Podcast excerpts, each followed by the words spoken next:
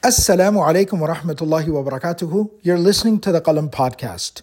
Alhamdulillah, since last Ramadan, over 4 million people have benefited from, listened to, and downloaded the Qalam podcast.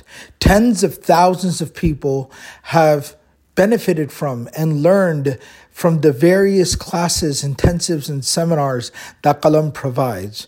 And inshallah, this Ramadan will be providing even more beneficial content, lectures, and programming for people all around the world, free of any cost or charge to them in order for us to keep doing this work, we need your support, we need your help, we need you to be our partners in this sadaqah jariyah.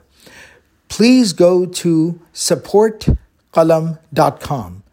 That's support, Q A L A M, supportqalam.com, and provide your most generous support. Millions of people all around the world are inshallah bi'idnillah going to benefit from all of this work and this will be your sadaqah jariyah for the eternal life of the hereafter. We really appreciate having you as part of the Qalam team and supporting us in this work, this mission, this cause. Jazakumullahu khairan. Wassalamu alaikum wa rahmatullahi wa barakatuhu. Bismillahir Rahmanir Rahim. Alhamdulillah, alhamdulillah wa kafa. وسلام على عباده الذين اصطفى خصوصا على سيد الرسل وخاتم الانبياء وعلى اله الازكياء واصحابه الاتقياء اما بعد Khatib Baghdadi in his Tarikh narrates a beautiful incident from Imam Ahmad bin Hanbal rahimahullah ta'ala's son, whose name is Abdullah bin Ahmad bin Hanbal. يقول he says كنت مع أبي يوما من الأيام في المنزل One day I was with my father at home فدق داق الباب A person came in, knocked on the door. So my father said to me, اخرج فانظر من الباب Go and check who's at the door.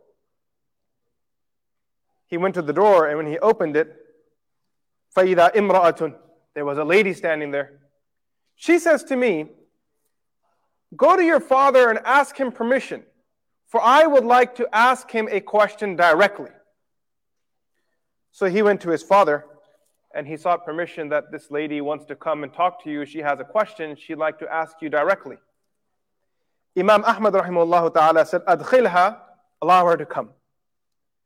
فدخلت فجلست فسلمت عليه. She enters, she sits respectfully, and she conveys her salam to Imam Ahmad. Now she poses her question. She says that I am a lady who, for a living, spins fabric. I weave fabric. And while I'm spinning the thread, at times I find myself doing this during the evening hours. أغزل بالليل في السراج فربما طفئ السراج فأغزل في القمر I sit at night with my little lantern on and I'm there spinning the fabric. But sometimes I run out of fuel, so I no longer have the lantern, though, so I continue my spinning in the light of the moon. A little bit of light is shining, and I do my work there. Now, her question. فهل علي أن أبين غزل القمر من غزل السراج? So when I'm selling this fabric, do I have to tell the buyer that this portion was weaved in the light of the lantern and this portion was weaved in the light of the moon. Do I need to make this distinction or not? فقال لها إن كان عندك عندك بينهما فرق فعليك أن تبيني ذلك. Imam Ahmad bin Hanbal rahimahullah ta'ala says to her, well, it really boils down to whether there's any difference in quality. Do you feel there's a difference in quality when you're weaving in your lantern, the light of your lantern versus the light of the moon? If there is a difference, then yes, you should clarify that because in Islam, we don't hide any defects. If there is a product that has two qualities and you're selling it, it's your responsibility to clarify. This is quality A, this is quality B. You don't mix the two and sell them under one premium price. So he gives her this answer. She then asked a follow up question, which is a whole different subject altogether. Aninul marid. She asked her, Anilul Maridi Shakwa. That when a person is sick and they're kind of groaning in pain, is that considered as complaining to Allah? So Imam Ahmad bin Hanbal rahimahullah ta'ala said, no, it's not. It's natural when a person is in pain, if they're not feeling well, they make a little bit noise. They're not complaining against Allah. If anything, they're filing their complaint to Allah. And telling Allah that you're weak is a good thing. Complaining against Allah, shikaya al Allah, is different from shikaya ilallah. One is complaining against Allah. Why did you do this to me? Versus, oh Allah, I'm struggling. So he gives her that answer. So now this lady, she leaves. فَوَدَّعَتْهُ وَخَرَجَتْ She left.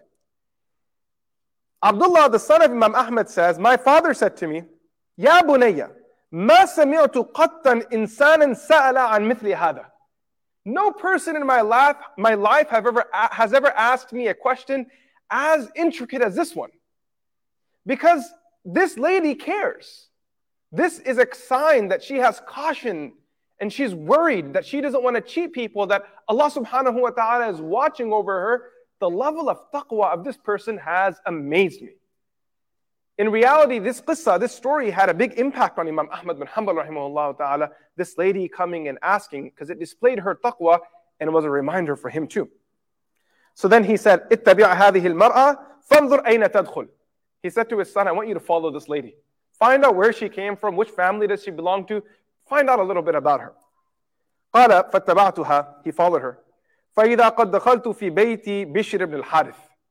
She entered into the house of Bishr ibn al-Harith. Bishr ibn al-Harith was a great scholar of his time, a very righteous man. His father al-Harith had three daughters, and there was Bishr. And these three daughters were all very dear to their brother. Their brothers and sisters were actually all very close. Um, Bishr ibn al-Harith cried abundantly at the death of his sister. And he would say that when Allah subhanahu wa ta'ala sees that a servant is deficient in his actions, Allah takes away their beloved and allows them to go through the experience of sabr so they can be elevated in the hereafter. This is Bishr al-Harith's famous statement. His story is quite fascinating too, and I'm going to briefly share it so you can understand the end of this statement, that this riwayah and what Imam Ahmad says. Bishr ibn al-Harith, in the earlier part of his life, was a drunkard. He would spend a lot of his time just drinking alcoholic and goofing around. One night, he was completely wasted. He was walking in the streets of Baghdad, and it was raining and pouring down. The man is drunk, he's walking outside, it's raining and pouring down, and he sees a piece of paper on the ground. In this drunken state, he leans forward and picks up the paper, and on that paper is written the name of Allah. As wasted as he is, and as drunk as he is, what he knows is the name of Allah should not be on the ground. So he takes that paper, he protects it. He walks over to a store that was open at that hour, purchases some fragrance, and applies it to, the fa- to this paper. He goes home and he falls to sleep, and that night he sees a dream and someone says to him that Rafa'ta ismana, you elevated our name from the ground today. I will elevate your name in the dunya and in the akhirah.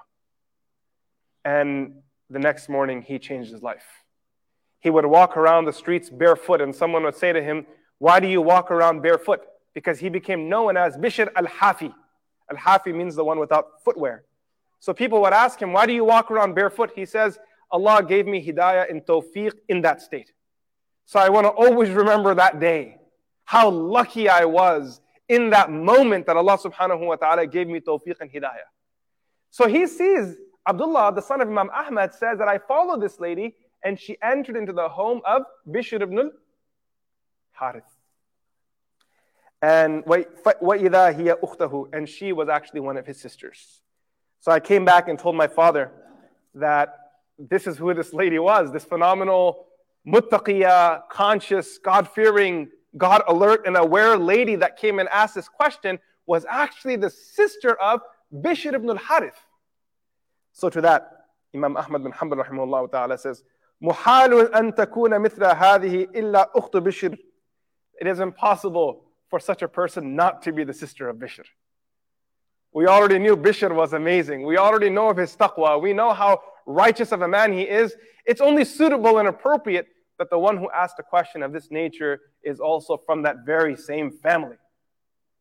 So today, as we live with the righteous, as we take a peek into their lives, as we spend a few moments with them, we reflect over this lady, this sister of ours, this ummati of Rasulullah sallallahu alaihi wasallam, who was so conscious and aware of the presence of Allah that she was worried about her hisab, her day of judgment, and that had her awake to the point that she comes to the house of Imam Ahmad bin Hanbal to ask this question Will I be held accountable for this quality of product versus that quality of product?